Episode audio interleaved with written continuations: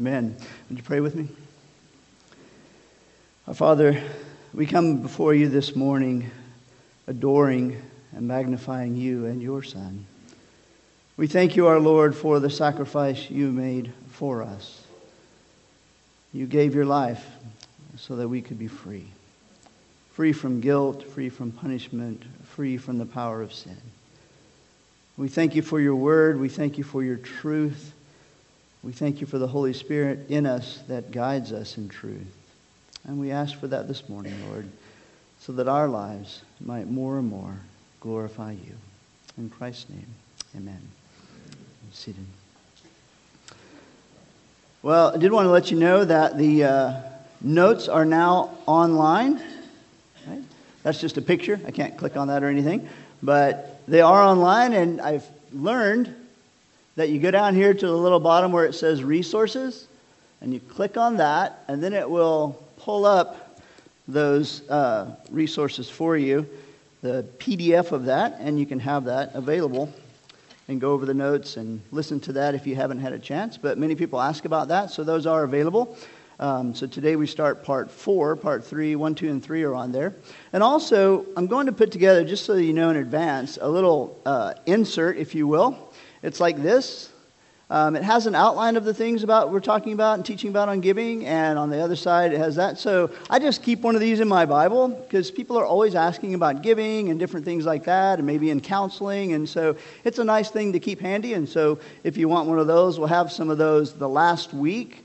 Cut and print it out for you, but if not, that will be online later as well, just to kind of know where we're going. So as we continue, though, in our study on giving as an act of grace, I hope that you're finding that these truths from God's Word to be nourishing to your soul, that they are helpful and strengthening your faith in God's Word and in giving and in helping others. And they're encouraging for your walk with the Lord, because that's what God intends for these things to be. If you have not practiced regular giving, I hope that you're beginning to start to practice regular giving, because it's a wonderful blessing that God has intended for our lives. And there are few areas in the Christian life that can be more fulfilling or exciting than giving, especially when we give according to our ability and beyond our ability, as we'll see today. And we know that these things are here for God to teach us and to show us how to be more like Christ. Everything that he gives us is to help us to grow in sanctification, become more like his Son, right? And so when we learn more about giving, it helps us to grow in those areas, because we kind of struggle with this one sometimes, right? And someone said it very well. God doesn't use giving. Let me read this for you. Giving is not God's way of raising money. Giving is God's way of raising children. And so it helps us to become more and more like Christ. Just keeping that in mind. And so our Lord has left us these instructions about how we can give as an act of grace in 1 Corinthians 16 and then 2 Corinthians 8 and 9. And I've called those evidences of giving as an act of grace. And we have seen so far that giving is an act of grace when we give regularly. As they saw in 1 Corinthians 16, on the first day of the week they were to put aside and save. And that was the regular practice of the church. Now for this particular offering, it was for the Jerusalem need there. It was a special offering, but it was their regular habit to do that. And it's our regular habit of giving the first day of the week. And so giving to the church should be regular and consistent and systematic, not irregular, subjective, or whenever we happen to remember it. We also saw that giving is an act of grace when we give individually. Paul says that each one of you should be doing this, and so each believer, individual believer, should give from whatever they have and not rely on others to do all the giving. And third, giving is an act of grace when we give in spite of difficult circumstances, as we saw last week. The church at Macedonia, as the example for the church at Corinth that Paul used, was in a great ordeal of affliction and in deep poverty, and yet they still wanted to give to meet the needs of others. And so we found our principle that when we have received the grace of God in our lives, difficult circumstances will not keep us from giving. Fourth, then, giving is an act of grace when we give joyfully. Even in the midst of their trials, in the midst of their poverty, they had an abundance of joy, and it resulted in the wealth of their liberality. They gave generously. And so we found that when we respond to meet others' needs, God fills us with His joy. And it's a wonderful way that that works itself out. But when we also give generously, it is giving as an act of grace. We saw that in the wealth of their liberality. So freely giving more than is necessary or expected, because we have freely received abundantly more than we could have asked for or imagined in Christ. And so we give generously, liberally, meeting or giving more than is necessary or expected, as the Macedonians did as well. We also saw that giving is an act of grace when we give proportionately, right? According to their ability or how much income they had. We saw also in verse 12, it was according to what a person has, not according to what he doesn't have. And we found that we need to give proportionately. Christian giving should begin according to our financial ability. Now, I want to go over a couple of things with that again, because there was another great question we need to look at. All right. So, a few points we had for clarification was, God does not expect you to give what you do not have. We should not go into debt to give. And it is unwise to meet a need, knowing that it will make you the one in need. Right? Now, there was a great question that came up last week, and it was, should wealthy believers give proportionately more? Well, there are some biblical principles found about this particular aspect. And the answer is, well, they should consider giving more, right? Because they have been blessed more. We have a standard of living, and some people earn much more than they need to meet their needs, and so they can give more. So we'll put a little principle out there. As God increases what we have, we should consider giving more. Okay? As God increases what we have, we should consider giving more proportionately, right? Choose to consider as 1 Timothy 6:17 and 18, and Luke 12:15 to 21. Now, we looked at 1 Timothy 6:17 and 18 last time, and it says, instruct those who are rich, particularly talking about this, those who are rich in this present world, not to be conceited or fix their hope on the uncertainty of riches, but on God who richly supplies us with all things to enjoy. Instruct them to do good, to be rich in good works, and to be generous and ready to share, storing up for themselves the treasure of a good foundation for the future, so that they may take hold of that which is life indeed. And so here's a specific aspect of giving. We talked about that in the context of being generous, but specifically to rich people. So we're to instruct those who are rich. If you're rich, here's the instruction for you. You should be ready to share and give generously, because your ability is more than others. We also see in Luke chapter 12 and verses 15 to 21, when Jesus talks to the people about money in particular, he said to them, beware and be on your guard against every form of greed, for not even when one has an abundance does his life consist of his possessions. And he told them a parable, saying, the land of a rich man was very productive. And he began reasoning to himself, saying, what shall I do, since I have no place to store my crops? And then he said, this is what I will do. I will tear down my barns and build bigger ones, larger ones. And there I will store all my grain and my goods. And I will say to my soul, soul, you have many goods laid up for many years to come. Take your ease, eat, drink, and be merry. But God said to him, you fool, this very night your soul is required of you. And now who will own what you have prepared? So is the man who stores up treasure for himself and is not rich toward God. Specifically talking about those who God has blessed with more than they need. And so there's a principle there as well. And so as God increases what we have, we should consider giving more. The last part that we had on our points for clarification on proportionality and giving proportionately is that proportionate giving does not exclude sacrificial giving. It does not exclude sacrificial giving. And that's where we are today. We're going to begin at number 7. Giving is an act of grace when we give sacrificially. If you look at 2 Corinthians chapter 8, it says there, Now, brethren, we wish to make known to you, verse 1, the grace of God which has been given in the churches of Macedonia, that in a great ordeal of affliction, their abundance of joy and their deep poverty overflowed in the wealth of their liberality. For I testify that according to their ability and beyond their ability, they gave of their own accord. And so, according to their ability they gave, and beyond their ability, or sacrificially. Now, the Macedonians, they were impoverished, right? And they had other difficulties going on. So their giving was much more than anyone would have expected them to give. They gave from what they had to meet the needs of others. They didn't give more than what they had, but they had to make a sacrifice. And when you think about sacrificial giving, what do you think about? There's a variety of different things. And sometimes it's kind of hard to nail it down. As I was looking through stuff and reading things, there's really not one kind of common thing.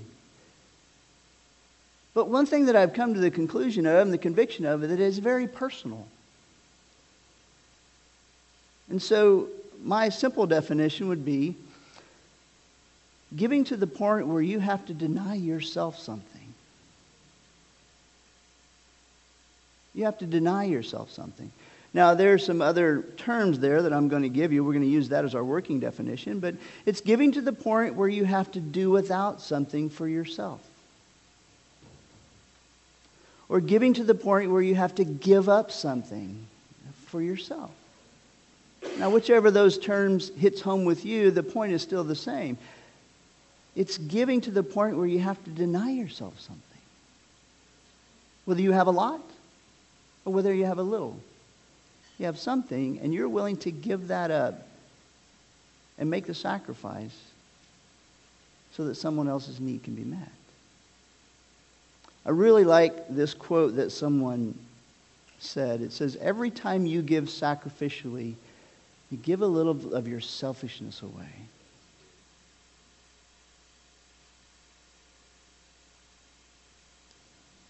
And that's something I am always working on. Because we remember 1 Corinthians, and we'll look at that Christ died so that we would no longer live for ourselves, but for him who died and rose again on our behalf. And so every time you give sacrificially, you give a little of your selfishness away, your self-centeredness, your self-focus, because you're focused on God and others and their needs, trusting God to always provide for you. So you give to the point where you have to deny yourself. There's a few things to consider. First, when you think about giving sacrificially, remember the principles for giving proportionately. Okay? God doesn't expect you to give what you don't have. We should not go into debt to give. It's unwise to meet a need knowing it will make you the one in need. Those are the big ones, right? So remember the principles of giving proportionately. And second, consider that opportunities for sacrificial giving are often the times God uses to expose our true heart toward giving. We can give from an abundance. We can give when we're blessed with a windfall.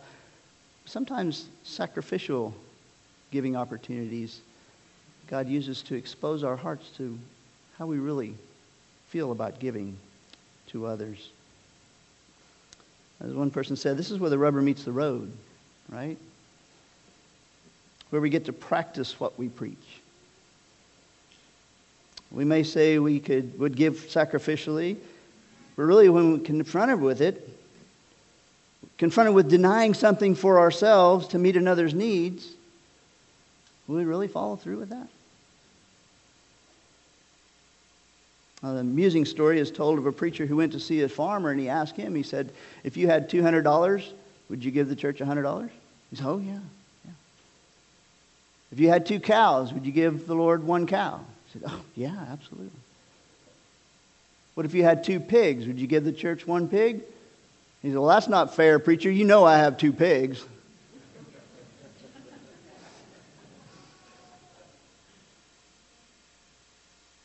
Are you willing to give that up? What you have? It's easy to say it when we don't have it, in theory. But when you have it, Do you really live like those in Acts 2 and Acts 4 who said not one of them claimed that anything belonged to him was his own and everyone's needs were met? It's really something we have to think about. And so in the meantime, before the next opportunity comes up for sacrificial giving, you may want to practice sacrificial giving, but denying yourself something today in order to give more. And it could be something just as simple as the things that you like and that are habitually you give to yourself. You know, maybe some $5 coffee or, you know, internet for cable TV or eating out or something like that, and you sacrifice. I'm going to give that up so that I can have that extra money to give to someone else. If I get coffee every day, that's 5 days at $5, that's $25. I can get one of those little stars that Mrs. May has and send a Bible to somebody in Russia. Yeah. But you think about that, and as you're making that sacrifice and as you're considering those things, you may consider it like fasting from that, and you can do, as Russ has said, you're praying for them as you are thinking about what you're giving up. So you may want to practice a little bit of that so that the next time sacrificial giving opportunity comes up, you're ready and you know how it feels and you know what it looks like, and you'll do it joyfully, just as the Macedonians did. Another little note, I don't think it's in your notes here. If you're rich and have the ability to have whatever you want, anytime you want, you may want to give sacrificially so that you intentionally limit your own self-indulgence. You may want to think about that as well. We are blessed, most of us, with abundantly more than we need. And so we can sacrifice those things. And so sacrificial giving is giving to the point where you have to deny yourself something. There are some helpful truths when you're ready. And I say when you're ready because this is a personal thing and it takes some consideration, it takes some prayer. It's not easy sometimes to give sacrificially until you've learned how to do it with joy. So whenever you're ready, you may want to consider Philippians 2, 3, and 4. If you think about giving as giving away a little of your selfishness, do nothing from selfishness or empty conceit, but with humility of mind regard one another as more important than yourselves. Do not merely look out for your own personal interests, but also for the interests of others. In the context, just like Christ came and died for us. It's always amazing to be when we bring out these truths, when we're looking at them with a different frame of mind. When we look at that verse in a context of giving, we're like, oh, it still applies. It is still a good application of it, but wow. Am I being selfish in my giving? Only thinking about myself? Or am I considering others as more important than myself? Also 2 Corinthians 5:14. For the love of Christ controls us, having concluded this, that one died for all, therefore all died. And he died for all so that they who live might no longer live for themselves, but for him who died and rose again on their behalf. So when you think about giving, giving is an act of grace when we give sacrificially. Giving to the point where you have to deny yourself something.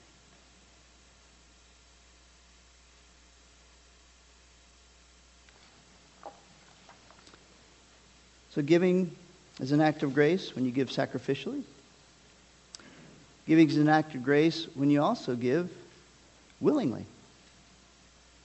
And these go together, but sometimes they have different contexts and where this particular one is helpful.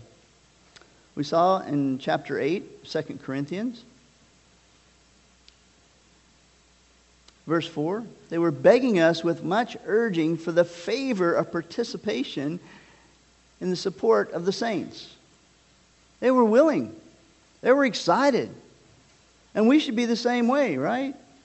Christians should be ready and enthusiastic when presented with opportunities to give. Not, oh, they're preaching on giving again. They're passing the plate again. Oh. Someone said, you give till it hurts, but it hurts me just to think about giving. That shouldn't be that way. We should be prepared, ready, and enthusiastic. We get the opportunity to meet someone else's need, to be a conduit through which God uses to meet someone's need for His glory. What a blessing. We're excited to do that, right? The Macedonian churches didn't need to be asked to give. Nor did they need any pressure or any manipulation or any coercion. Their giving was voluntary and it was spontaneous.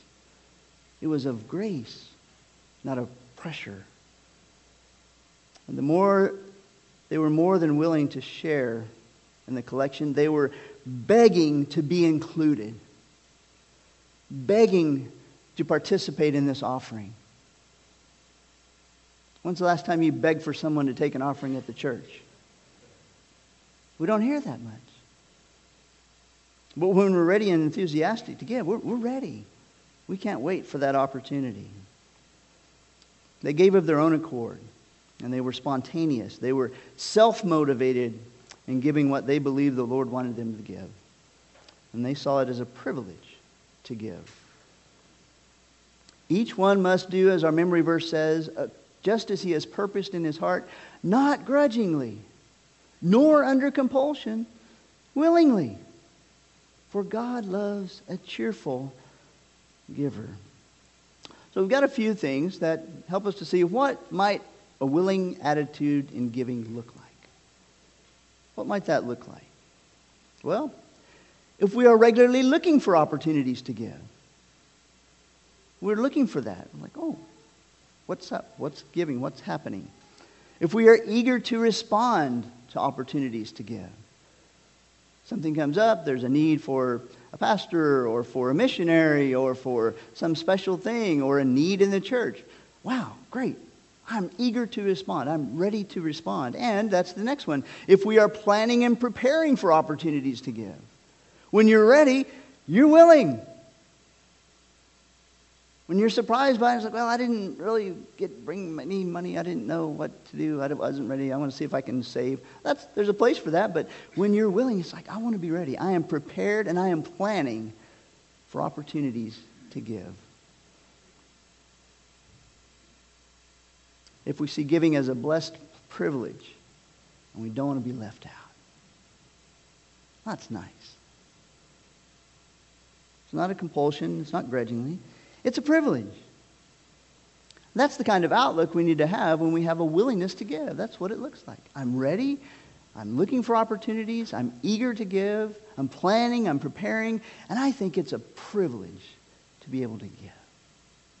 I can't wait for the next thing that comes up, which might be right after this lesson. It seems to have been that way lately. I don't know how God is doing, but that's all in His providence. That was not planned, so. But the last few weeks, we've had some opportunities to give, and I hope that you're taking advantage of that privilege. And if you're not, there's still time. So I would encourage you to do that. Some other examples. Exodus chapter 35, verse 29, as we were looking at the free will offerings versus the tithes or taxes of the time, the Israelites, all the men and women whose heart was willing to bring material for all the work on the tabernacle, for which the Lord had commanded through Moses to be done, brought a free will offering to the Lord. Whoever had a willing heart. And that's the way giving has been throughout the Bible. Giving a free will offering from a willing heart that wants to meet needs and further God's kingdom. Remember Acts 2:44 and 45. It's good to remind us of that. And all those who had believed were together and had all things in common, and they began selling their property and possessions and were sharing with all as anyone might have need, willingly. And the congregation of those who believed were of one heart and soul. Not one of them claimed that anything belonged to him was his own, but all things were common property to them. And with great power, the apostles were giving testimony to the resurrection of the Lord Jesus, and the abundant grace was upon them all. For there was not a needy person among them.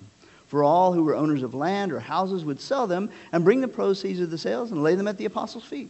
And they would be distributed to each as any had need. They're just giving willingly, selling what they have, giving abundantly. It was wonderful. And it still is today. We see this happening in our church as well. People making sure the needs are met and doing whatever is necessary. So Christians should be ready and enthusiastic when presented with opportunities to give.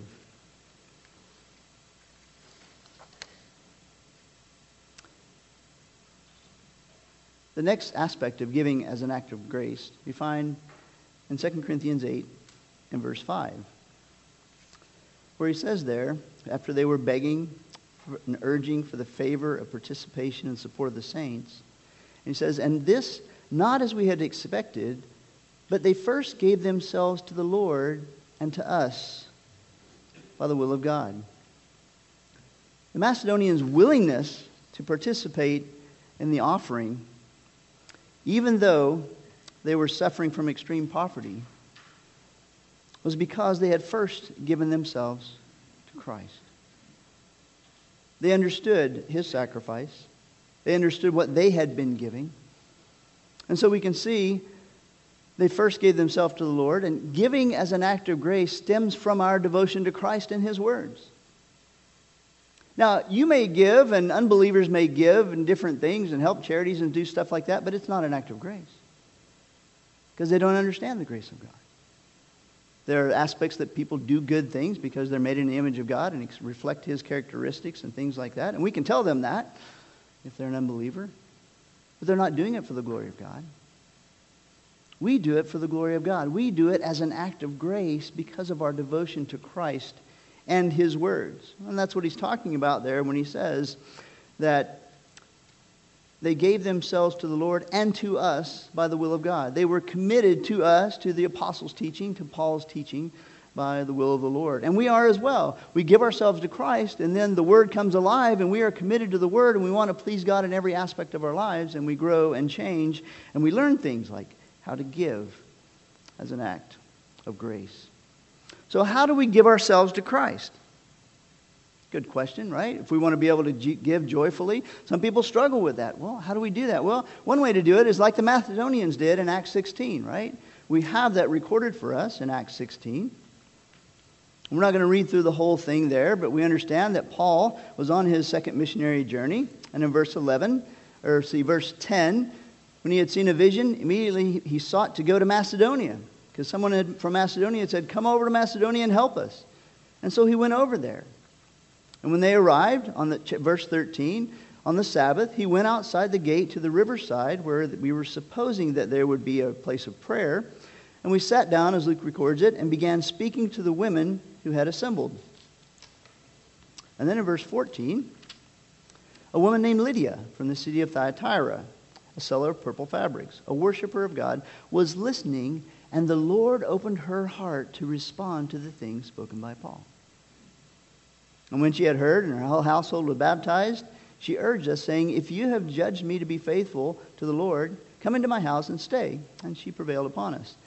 Then they go on and they exorcise a demon out of a little girl. They get thrown in jail for that. And as they're in jail, they're singing hymns, and the earthquake happens. The doors are opened, and the jailer's about to kill himself because everybody's escaped and he's in trouble. And Paul says, hey, don't kill yourself. We're okay. We're still here.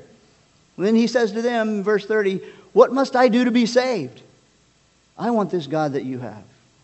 And they said, believe in the Lord Jesus and you will be saved, you and your household.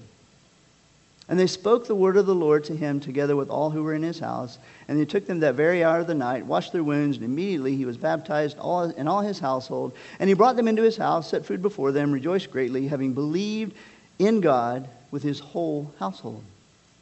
And so how did they do it? They heard the gospel. The Lord opened their hearts to respond. They turned to God and believed. And they began to share what they had to meet Paul's needs. Pretty straightforward, right?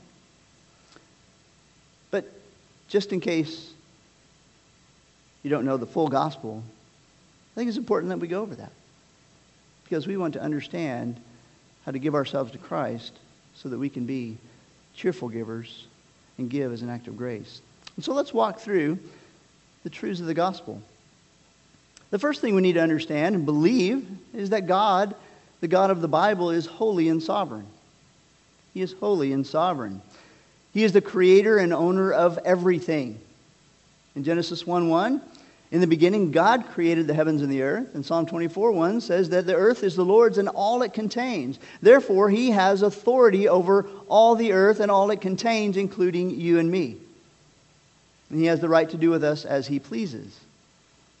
He is perfect and holy. As Matthew 5:48 says, you shall be perfect as your heavenly Father is perfect. You shall be holy as your heavenly Father is holy, as it says in Leviticus. We're required to be holy, and yet we can't be perfect. He requires perfect obedience to His law, as James 2:10 says. For whoever keeps the whole law and yet stumbles in one point, he has become guilty of all. So you must believe that the God of the Bible is holy and sovereign. He is creator. He owns everything. He is perfect and holy. He requires perfect obedience to His law. And you cannot be in His presence if you're not perfect. Well, nobody's perfect. Good point. You must believe that you are a guilty sinner, that you have broken God's law. Because Romans 3:10 and 23 says, there is none righteous, not even one. No matter what you do, you're not righteous.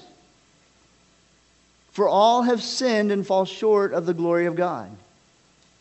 And when you fall short of the glory of God, you cannot be in His presence. And the penalty for sin is eternal death in hell. For the wages of sin is death and eternal separation from God. And good works or intentions will not save anyone. It's not if you do more good than bad that you get to go to heaven. It doesn't work that way. You have to be perfect. And no one can be. Titus 3:5 says, He saved us not on the basis of deeds which we have done, even in righteousness, but according to His mercy by the washing of regeneration, renewing by the Holy Spirit. You must also believe that Jesus Christ is the Savior and Lord. There is salvation in no one else. Jesus came to earth as both God and sinless man. In Colossians 2 we see, verse 9, for in Him all the fullness of deity dwells in bodily form. He was God in human flesh. You have other passages as well, like John chapter 1. In Him all the fullness of deity dwells, but it says He was the exegeted God to us. No one can see God at any time, but here Christ showed us what God was like in a way that humans can understand in human form. Because in the beginning was the Word, and the Word was with God, and the Word was God, and the Word became flesh. All right, Jesus died on the cross to pay sin's penalty. So He came to earth as God, lived a perfect and sinless life, and He died on the cross to pay sin's penalty. Romans 5:8, God demonstrates His own love to us in that while we were yet sinners, Christ died for us. And 2 Corinthians 5:21, He made Him who knew no sin to be sin on our behalf so that we might become the righteousness of God in Him. And Jesus rose from the grave and is alive today. He died for your sin. He paid the penalty for your sin. He absorbed the wrath of the Father. And He lived a perfect righteous life. He exchanged His life for yours, paid your death penalty. And then He arose from the grave, defeating sin and death for all time. And if you put your faith in Him, His sacrificial death is credited to you.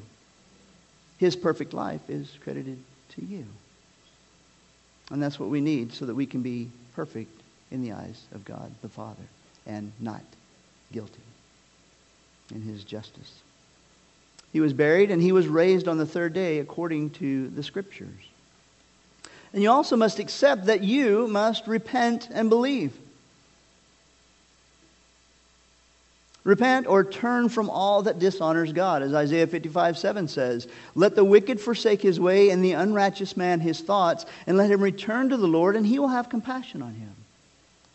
And to your God, for He will abundantly pardon all of your sin.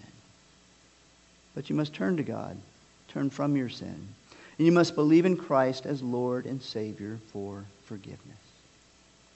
Romans 10:9 says, that if you confess with your mouth Jesus as Lord and believe in your heart that God raised Him from the dead, you will be saved.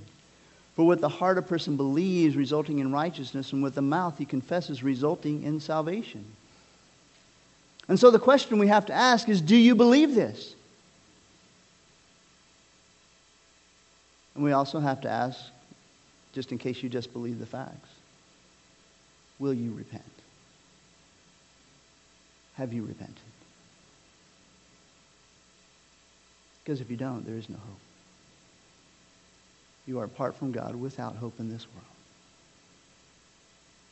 And your giving means nothing. But with God and with Christ, it means everything. Because you want to do it to please Him and to further His kingdom so that others can hear the truth and repent and believe. Because when we give ourselves to Christ, God changes us from the inside out. In John 3, Jesus talks to Nicodemus about you must be born again, about regeneration. And he tells him, you are the teacher of Israel and you don't understand these things? Well, the teacher of Israel should have understood these things because they're in the Old Testament in Ezekiel 36. In Ezekiel 36 it says, moreover, I have promised I will give you a new heart and put a new spirit within you, and I will remove the heart of stone from your flesh, and I will give you a heart of flesh, and I will put my spirit within you and cause you to walk in my statutes, and you will be careful to observe my ordinances. God gives you a new heart that gives you a desire to know what He says, to know Him, to be pleasing to Him, and to know what the Bible says, and it's no longer foolishness to you, and you're like, oh, I can't wait to hear more. Like it says in 1 Peter, you long for the pure milk of the word so that by it you may grow in respect to your salvation. 2 Corinthians 5:17 says, therefore, if anyone is in Christ, he is a new creature, a new creation. The old things have passed away. Behold, the new things have come. Titus 2:11 says this, for the grace of God has appeared, bringing salvation to all men, instructing us to deny ungodliness and worldly desires and to live sensibly, righteously, and godly in the present age, looking for the blessed hope and the appearing of the glory of our great God and Savior Christ Jesus, who gave Himself for us to redeem us from every lawless deed and to purify for Himself a people for His own possession, zealous for good deeds, like giving. Zealous for that, joyfully, willingly, excited to give. That's what that's about. One aspect among many. But that's what God does for us. He changes our hearts. The Macedonians had given themselves to Christ, and they were devoted to Him and devoted to His word. And through this, God changed their hearts. And He produced a kind of giving that was truly an act of grace, because they understood God's grace to them.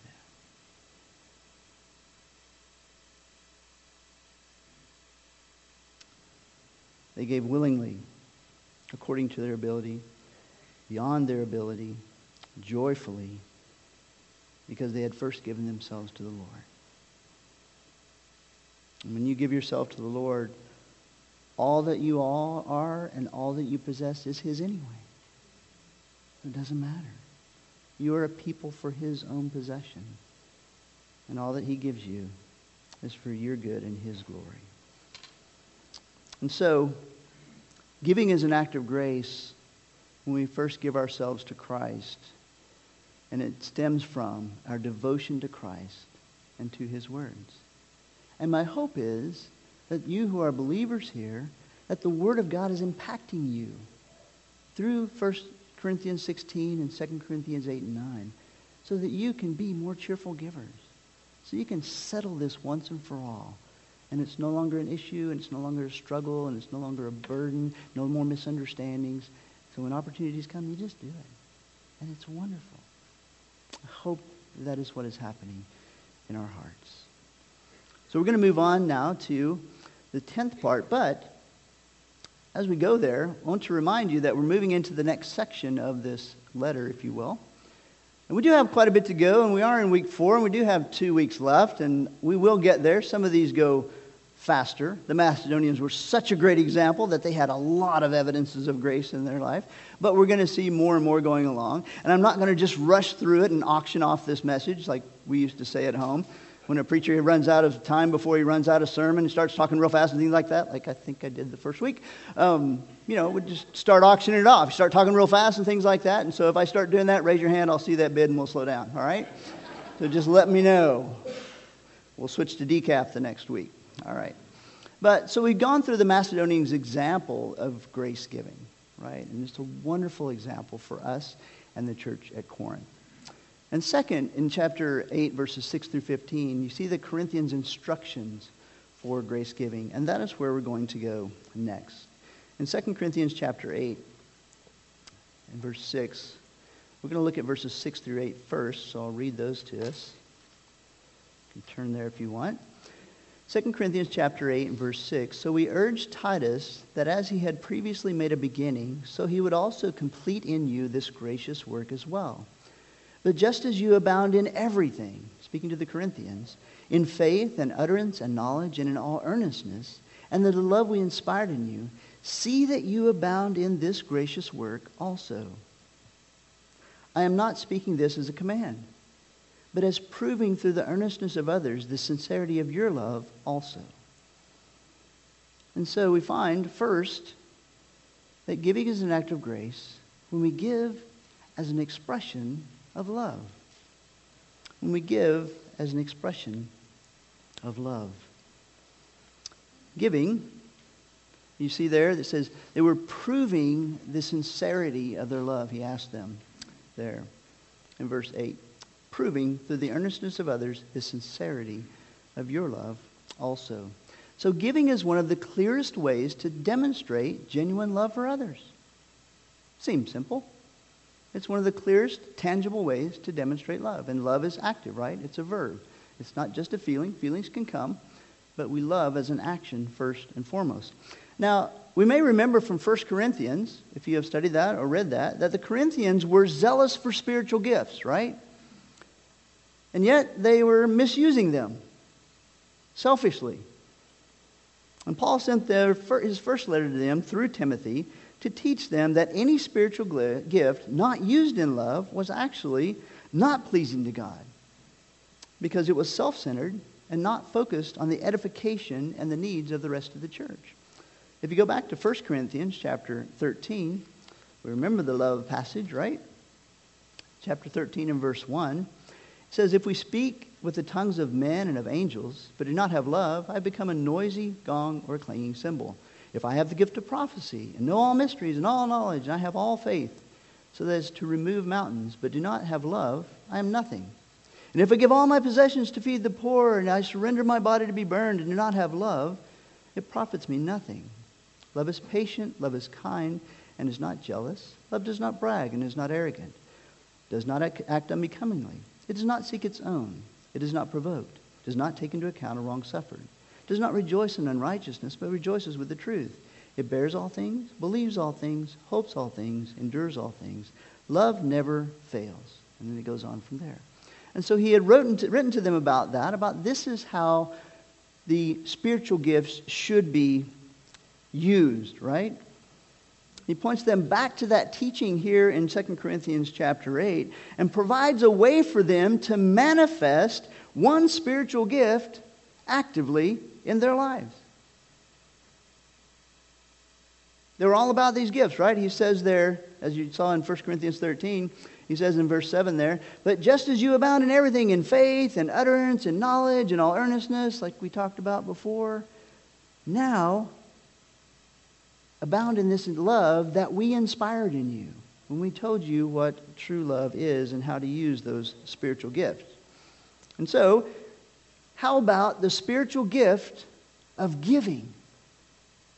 It is a spiritual gift. If you go back to Romans chapter 12 and verse 8.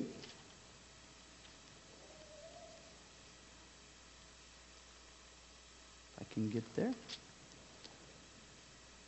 In verse 6 of Romans chapter 12, it says, since we have gifts that differ according to the grace given to us, each of us is to exercise them according accordingly. If prophecy according to proportion of faith, if service and serving, if him who teaches and teaching, he who exhorts and exhortation, he who gives with liberality. So giving can be a spiritual gift as well. Some who have that gift love to give generously and liberally in all kinds of things as the Lord provides us. So here's a way for them to prove now that they understand what spiritual gifts are for. Here's a way for them to demonstrate that they understand what true biblical love is. Here's a way for them to show that God's grace is working in and through them by completing this act of grace, this gracious work, as it says, in giving to others unselfishly, generously, sacrificially. That's a big change from thinking of myself and using my gifts for my own glory. Now you have the opportunity to do that as well. If you will, here's another aspect of love not included in 1 Corinthians 13. Love gives as an act of grace. And by the way, in verse 8 there, Paul continued by making it clear that he was not commanding them to do this. It needs to be not under compulsion, not grudgingly, but because you love them. He says there, I am not, verse 8, I am not speaking this as a command, but as proving through the earnestness of others the sincerity of your love also. I like the New Living Translation on this. It says, I am not commanding you to do this, but I am asking you to test the sincerity of your love by comparing it with the earnestness of the other churches who gave. So here's the Macedonians now. You've been taught about love, and here's one way to do it. So will you do this? And so giving is one of the clearest ways to demonstrate genuine love for others, especially from the Corinthians who had a zeal for those spiritual gifts. Here's a few things to consider. When we love someone, we're extremely generous toward them, aren't we? When we love someone, we readily make sacrifices to meet their needs, don't we? When we love someone, we regularly check to see if they have needs, don't we? But we can give without loving. But we can't love without giving. And so when you think about love, this is what we do. As one man said it well, when someone falls in love, he or she is extremely generous toward the loved one. Parents who really love their children can hardly restrain themselves from giving as much as possible to them. When we love a very good friend, we regularly look to meet their needs and give to them. But that's just how love responds, isn't it? So expressions of love from one believer to another will include elements of giving. You can give without loving. That's just legalistic and because I have to. But you can't give love without giving, because true affection meets needs generously and is concerned for the other person. Some truths to remember that reflect this. Matthew 22:37-40. He said to him, you shall love the Lord your God with all your heart, with all your soul, and with all your mind. This is the great and the foremost commandment. And the second is like it. You shall love your neighbor as yourself. And these two commandments depend the whole on the prophet. You love them like that. I want to be generous, sacrificial, checking on them, making sure their needs are met.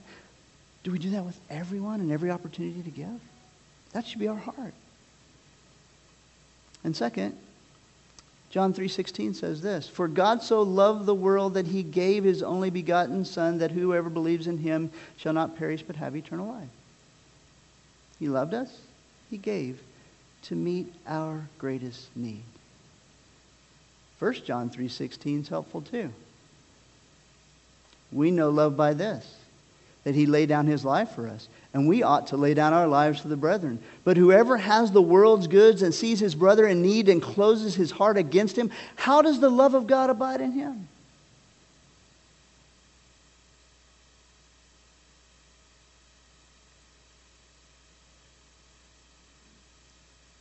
Giving is one of the clearest ways to demonstrate genuine love for others and to prove that you have given yourself to Christ.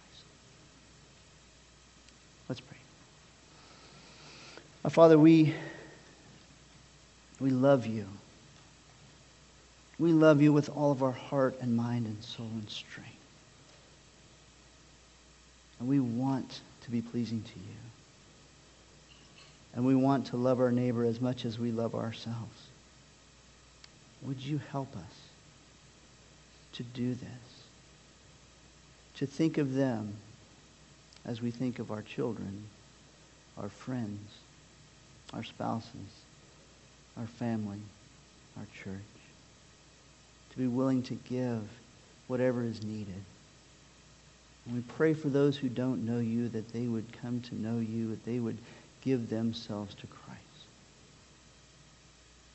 That they would repent and believe, that you would grant them repentance, and they would experience the joy of salvation